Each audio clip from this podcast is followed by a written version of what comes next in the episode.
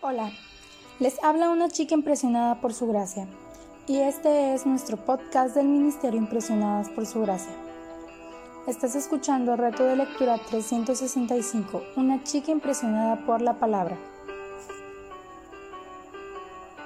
El día de hoy nos encontramos en el día número 195 y leemos cantares del 1 al 4. El Cantar de los Cantares es una maravillosa historia de amor, la relación entre un esposo y su esposa, apuntando hacia una historia aún más espectacular. Charles Spurgeon dijo sobre el Cantar de los Cantares, este cántico sagrado o esta canción es casi el libro central de la Biblia. Parece estar parado como el árbol de la vida en medio del jardín del Edén en el centro del paraíso de Dios. Me gusta esta descripción. Este pequeño libro es a menudo llamado el Cantar de los Cantares de Salomón. Eso es probablemente lo que dice en la mayoría de las Biblias. A veces lo escucharás ser llamado cantares, una palabra que significa canciones, pero el título hebreo, que en realidad es el que prefiero, es tomado del capítulo 1, versículo 1. Cantar de los cantares, cantar de los cantares de Salomón. Bueno, pues el cantar de los cantares es una forma hebrea de hablar de lo que es el mejor, lo más grande, el más excelso. Esta es la más excelente de todas las canciones. Hay más de 70 referencias al amor en este pequeño libro. No hay mayor tema en la escritura. Primera de Corintios capítulo 13 versículo 13 nos dice, y ahora permanecen la fe, la esperanza y el amor estos tres, pero el mayor de ellos es el amor. ¿Qué dijo Jesús que era el más grande de todos los mandamientos? Amarás al Señor tu Dios con todo tu corazón. ¿Y cuál es el segundo mandamiento? Ama a tu prójimo como a ti mismo. Mateo 19, versículos 18 al 19. Como podemos ver, no hay mayor mandamiento. El amor es el más grande la canción por excelencia, el Cantar de los Cantares, es una canción de amor. Si pudiera resumir simplemente con rapidez la trama para las que no están tan familiarizadas con esta historia, y esta sí que es una historia, diría que es poesía que cuenta una historia. Hay un rey que decide que quiere casarse, por lo que sale en busca de una esposa. Y para hacer el cuento corto, pone su afecto, su mirada en una joven campesina, e inesperadamente y muy al contrario de lo que otros esperarían que hiciera, él no se casa con una de las hijas de Jerusalén. Él va al campo, hacia las tierras de cultivo. Él encuentra a una campesina que ha estado trabajando fuera en la viña familiar. Quizás se trataba de agricultores que cultivaban para el rey en una de sus propiedades. Pero aquí tenemos a una joven sin atractivo, sin encanto, ella no es amada y sin embargo él la busca. Así que tenemos la historia de su noviazgo, de su boda, la consumación de esa relación. Entonces, tenemos el crecimiento y el desarrollo de esa relación durante un periodo de tiempo y los retos de este matrimonio y de esta relación. Esta historia de amor adquiere incluso mayor significado cuando se lee en el contexto de todo lo que la escritura tiene que decir sobre el amor humano, el matrimonio y el sexo. Ofrece la perspectiva de Dios sobre el amor, el sexo y el matrimonio en este pequeño libro. Y también expone puntos de vista erróneos y pervertidos del amor, el matrimonio y la intimidad que vemos en nuestra cultura altamente sexualizada y que devalúa el matrimonio. Pero a lo largo de muchos años de meditación y estudio de este pasaje, estoy más convencida que nunca que el cantar de los cantares es mucho más que el amor humano y el matrimonio. El matrimonio es temporal, pero la gloria de Dios es eterna. Tu matrimonio, si eres casada, tiene por objeto reflejar al mundo una realidad que es mucho más grande que tu matrimonio. Y así, el cantar de los cantares es una canción de amor humano, y en primer lugar y ante todo es una canción de amor divino. Yo creo que es una canción de Cristo y de su amor. A medida que lees, te queremos invitar a que tomes nota de cualquier observación o de preguntas que te vengan a la mente. También anota lo que piensas con relación a estas dos preguntas. ¿Qué te revela este libro con relación al amor humano y el matrimonio? ¿Qué te revela este libro sobre el amor de Dios para con su pueblo y sobre la relación entre Cristo y su iglesia?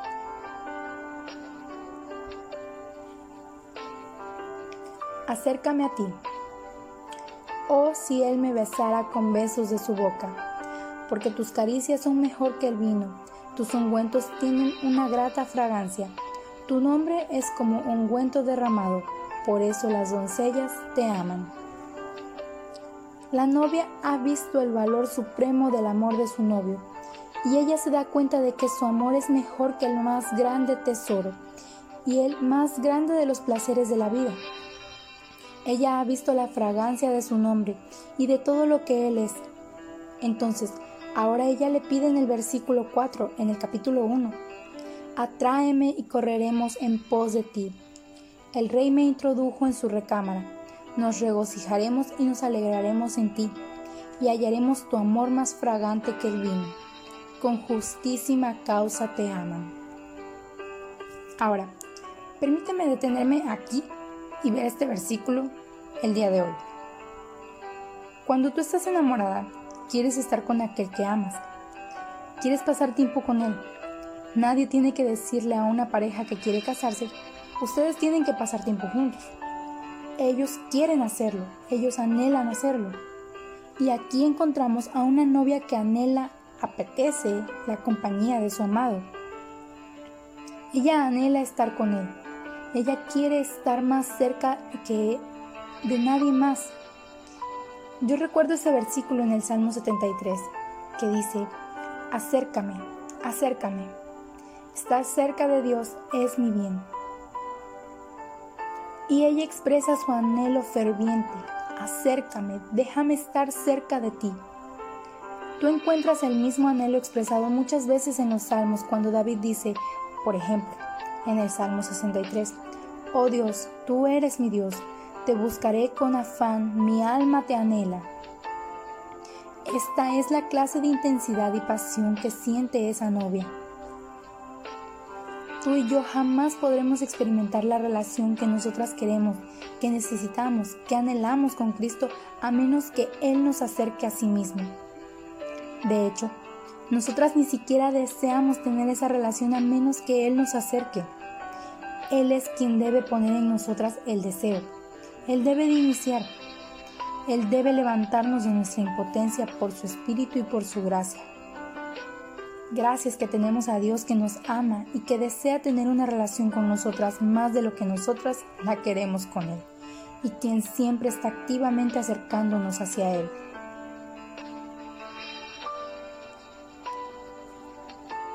¿Cómo puede Él amarme? Al continuar con la lectura vemos que la novia expresa su ferviente anhelo, su deseo, su pasión por alcanzar una relación íntima de amor con su novio pero al mirarse a sí misma y su trasfondo, de dónde viene, dónde ha estado, lo que ha hecho, lo que ve son sus defectos y sus limitaciones en los versículos del 5 al 6. Y como resultado de esto, entra en un conflicto interno y entiende que no está calificada para casarse con este rey o ser amada por él. Esta parte es muy importante.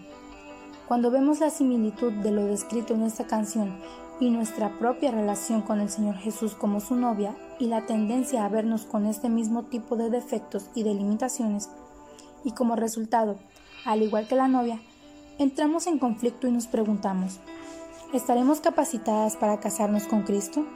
¿Para tener esta relación íntima con Él? ¿Para que Él nos ame? Soy morena pero preciosa, oh hijas de Jerusalén, como las tiendas de Cedar como las cortinas de Salomón. No reparéis en que soy morena, porque el sol me miró. ¿Te das cuenta? Dice morena pero preciosa, como las tiendas de Cedar, preciosa como las cortinas de Salomón. Aquí hay un contraste. Ella ve dos aspectos de sí misma que están entre sí en conflicto. Y podríamos decir, ella es una mujer que está en conflicto consigo misma. No hay valor intrínseco o hermosura alguna en nosotras, pero Él nos eligió y nos ama, simplemente porque Él es amor. Mientras que la percepción de Él, la que Él tiene por ella, es, tú eres la más bella, la más hermosa de las mujeres. Él la ve con otros ojos, Él la ve con ojos de gracia y amor mientras que ella se ve a sí misma en un proceso de ser transformada para alcanzar la percepción que Él tiene de ella. Mi amada, deja que el Señor te transforme y que Él moldee tu percepción de ti misma. Siéntate a la sombra del amado. No puedes disfrutar de sus frutos a menos que disminuyas el paso. Siéntate. Sé que le estoy hablando a muchas mujeres activas y te estoy diciendo que hay tiempo para detenerte, para sentarte bajo su sombra. Para, detente de correr de aquí para allá. Me estoy predicando a mí misma. Siéntate. Bajo la sombra del deseado me senté. Él es un árbol de manzana entre los árboles silvestres, entre los árboles de madera, y su fruto fue dulce a mi paladar él me llevó a la casa del banquete y su bandera sobre mí fue amor. Sustentadme con pasas, confortadme con manzanas, porque estoy enferma de amor. Su izquierda esté debajo de mi cabeza y su derecha me abrace. Yo os conjuro, oh doncellas de Jerusalén, por los corzos y por las siervas del campo, que no despertéis ni hagáis velar al amor hasta que quiera Cantares capítulo 2 versículos 3 al 7. Permítanme hacer un pequeño paréntesis aquí y recordarles de la importancia de la comunicación de dos vías y de la interacción. Cuando tú amas a alguien, tú quieres hablar con esa persona. Lo importante en la relación, ya sea en tu matrimonio o en tu relación con Dios, es cultivar la intimidad a través de expresar tu admiración, Así es que crece la relación de amor. Y primero necesitamos recibir sus expresiones de amor hacia nosotras, sus afirmaciones hacia nosotras. Tenemos que encontrar en las escrituras qué es lo que Él dice que es verdad sobre nosotras. Escucharle decirlo, recibirlo mientras Él te habla. Vimos a esta novia y su novio. Él dice, eres como un lirio y ella le dice, eres como un manzano. Ellos se hablan palabras de elogio, de admiración, del uno hacia el otro. ¿Qué es lo que tú amas y aprecias de Jesús? ¿Se lo dices a Él? De eso se trata la alabanza. Eso es adoración. Ella dice en el versículo 3, Mi amado es como el manzano entre los árboles silvestres y luego ella dice, bajo la sombra del deseado me senté, y su fruto fue dulce a mi paladar. No es suficiente que solo sepamos acerca de Él, o que solamente hablemos acerca de Él. Nosotras necesitamos experimentarlo, necesitamos deleitarnos en su presencia del amado de nuestro corazón. Para ella, Él es su lugar de descanso. Quizás esto se suena muy obvio, pero Tú no puedes disfrutar de su fruto a menos que te sientes. Siéntate. Sé que le estoy hablando a muchas mujeres activas y te estoy diciendo que hay un tiempo en que debes de detenerte y sentarte bajo su sombra, porque en su sombra placentera me he sentado. Él te ofrece un deleite que no puedes encontrar en ningún otro lugar o en ninguna otra persona.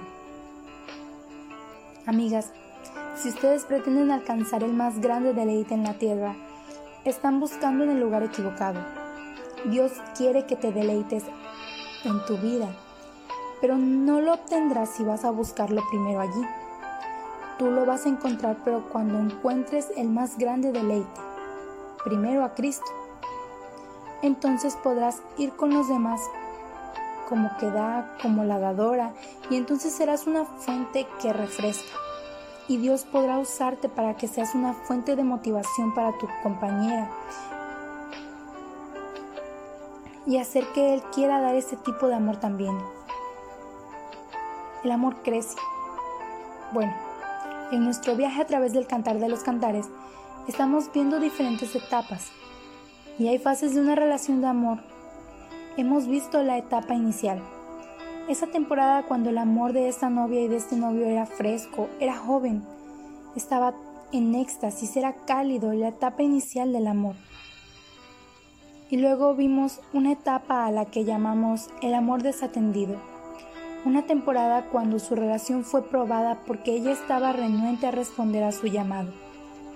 Pero ahora la comunión, la comunión con su amado ha sido restaurada y ella está dispuesta a seguir a su amado para ir con él, para abandonar la recámara, para ir con él a las montañas y a las colinas de la vida, a las circunstancias de la vida.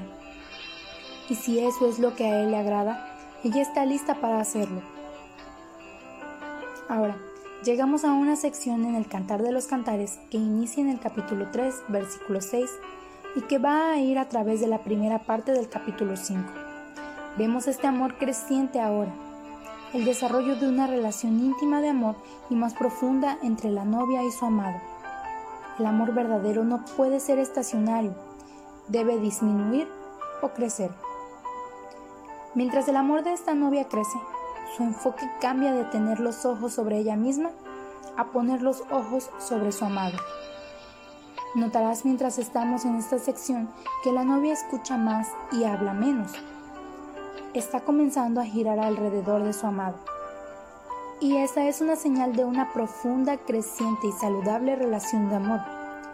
Cuando estoy menos preocupada sobre cómo la vida me afecta, cómo mis circunstancias me afectan y me preocupo más por cómo todo esto afecta a Cristo y lo que Él piensa sobre esto y lo que a Él le agrada y lo que Él es, esa es una señal de que estoy en una relación de amor creciente con Cristo. Estaremos viendo los versículos del 6 al 11. Este párrafo nos lleva de vuelta a la boda del rey con su novia. Ahora, permítanme decir unas palabras acerca de las costumbres judías en las bodas de esa época. El matrimonio probablemente era arreglado por los padres, pero en algún punto, en algún momento, hubo un compromiso. En el momento del compromiso había un pacto que era firmado y sellado pero el matrimonio aún no se había consumado. El novio en ese momento regresaba a su casa y él iba a preparar su casa para así tener un lugar a donde él traería a su novia a vivir. Luego él regresaría, por lo general en un periodo de aproximadamente un año, a reclamar a su novia. Ella tenía que estar lista para su aparición para cuando él volviera. Él iba a llevarla a su casa, la casa que él había preparado para ella. Y por supuesto, puedes ver que todo esto es una imagen de la gran historia de la redención de Dios, el amor de Cristo por su novia. Él ha firmado y sellado un pacto para llevarnos como suyas, y Él se fue al cielo a preparar lugar para nosotras, y Él va a regresar para llevarnos con Él. Esa es la grandiosa historia a la que todos los matrimonios en las escrituras apuntan. Hoy en día Cristo está trayendo a su novia, la iglesia, fuera del mundo, fuera de aquello donde ella nació, fuera de su estado natural de Adán, fuera del desierto. Él la está llevando a su novia a salvo a un lugar de abundancia y fertilidad, al lugar a donde Él vive, al cielo. Y a medida que crecemos en el amor con el Señor Jesús, queremos que toda la atención, que toda la gloria vaya a Él es una señal de que el amor crece. El corazón de todo este libro es la boda del rey y de hecho es el corazón de toda la escritura, la boda del rey. A través de toda la escritura, el matrimonio, el matrimonio entre los seres humanos, cuenta una historia sobre el Rey de los cielos quien vino al desierto de esta tierra para reclamar a su novia, para casarse con ella, para llevarla a vivir con él por siempre. Esto me recuerda en el pasaje que hemos estado viendo hoy que la única forma en que tú y yo llegaremos alguna vez de manera segura a nuestro hogar en los cielos es en la compañía de Cristo. Te queremos invitar a que hagas personal este breve estudio de lo que leímos hoy en Cantares con las siguientes preguntas. El amor verdadero no puede ser estacionario, debe disminuir o aumentar. ¿Está tu relación de amor con Jesús creciendo o en declive? El novio es el centro de atención en esta boda, todo gira a su alrededor. ¿Cómo puede tu vida señalar a las personas hacia el Rey, de, hacia el Rey Jesús, a tu esposo celestial? ¿Cómo puedes quitar la atención de ti misma y centrarla más en Él? Medita sobre el hecho de que tu esposo encuentra gran gozo y deleite en ti y que su relación contigo trae alegría a su corazón.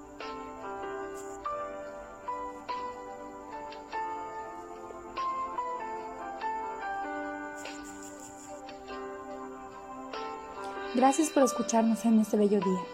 Nuestra oración es que Cristo viva en tu corazón por la fe y que el amor sea la raíz y el fundamento de tu vida y que así puedas comprender cuán ancho, largo, alto y profundo es el amor de Cristo.